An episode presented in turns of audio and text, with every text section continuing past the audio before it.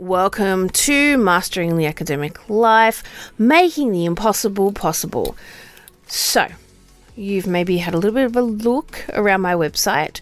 Maybe you are thinking of studying, but you don't know what an average week would look like as a student. Let me break it down for you. Education in uh, tertiary sense or higher education is structured in the following you do your lectures, which can be between one and three hours in length, and you have one of those a week. You will do tutorials depending, um, but tutorials usually run for an hour. You will also have an independent study component, and then, fourthly, your assessments. So, your lectures will provide you with foundational knowledge. Your tutorial is where you put it into application. Your independent study is where you go off and you read your textbook and you read your study guides and you immerse in additional readings. And then your assessments are where all of this comes together and you become an expert at the area, right? So, lectures weekly, tutorials weekly, independent study, you do that weekly, and your assessments, there's usually three. I say usually three. Sometimes you might get away with two, uh, a midterm and an end of term. In most of the courses that I teach, there are three components.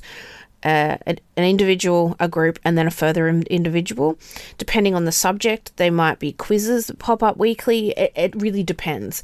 So, really check out what the assessment structure looks like before kind of diving in as well. And you can check that on um, if there's a particular university you're looking at going to, go to their website and have a look at the structure of the subjects.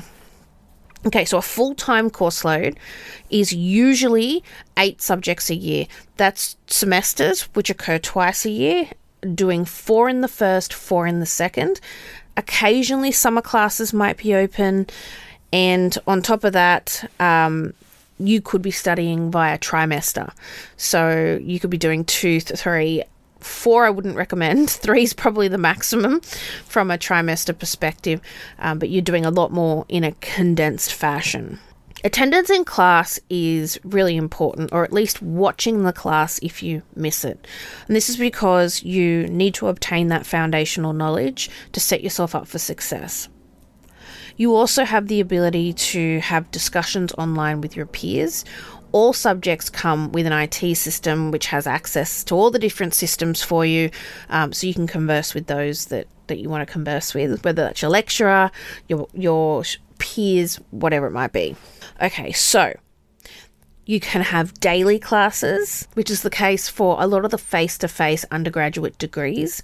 I remember my first degree, everything was face to face during the day, and I would do three hour lectures and then a one hour tutorial on top of it. Classes can be online, they can range from one to three hours.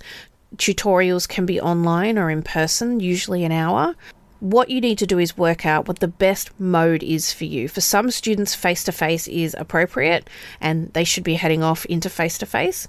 For others, students like to learn online. Some students need flexibility because maybe they work days and they want to study of a night, or vice versa. They work nights and they want to study of a day. You need to look into your not only preferred mode of learning, but the availability of the courses so you can actually pick and choose when and how you study. So, that is the structure. Costs is another big one that pops its head up.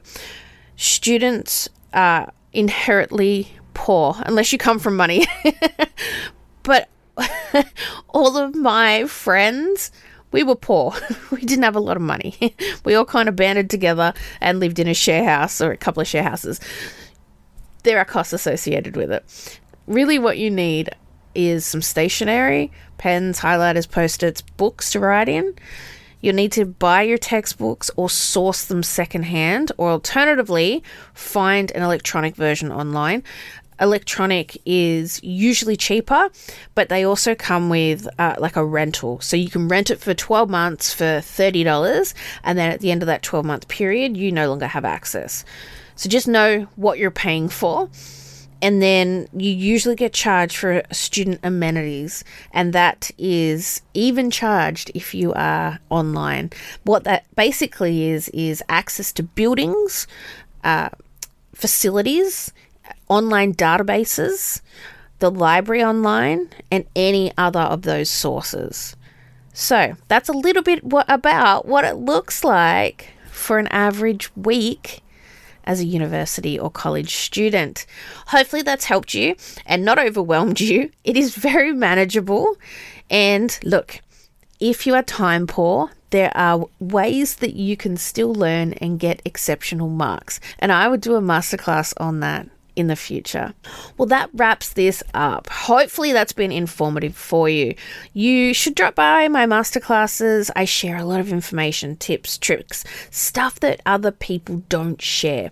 I also help with assessments, life as a university student, um, the corporate world pretty much everything and anything. You can connect with me via my website at masteringtheacademiclife.com you can send me an email at masteringtheacademiclife at outlook.com.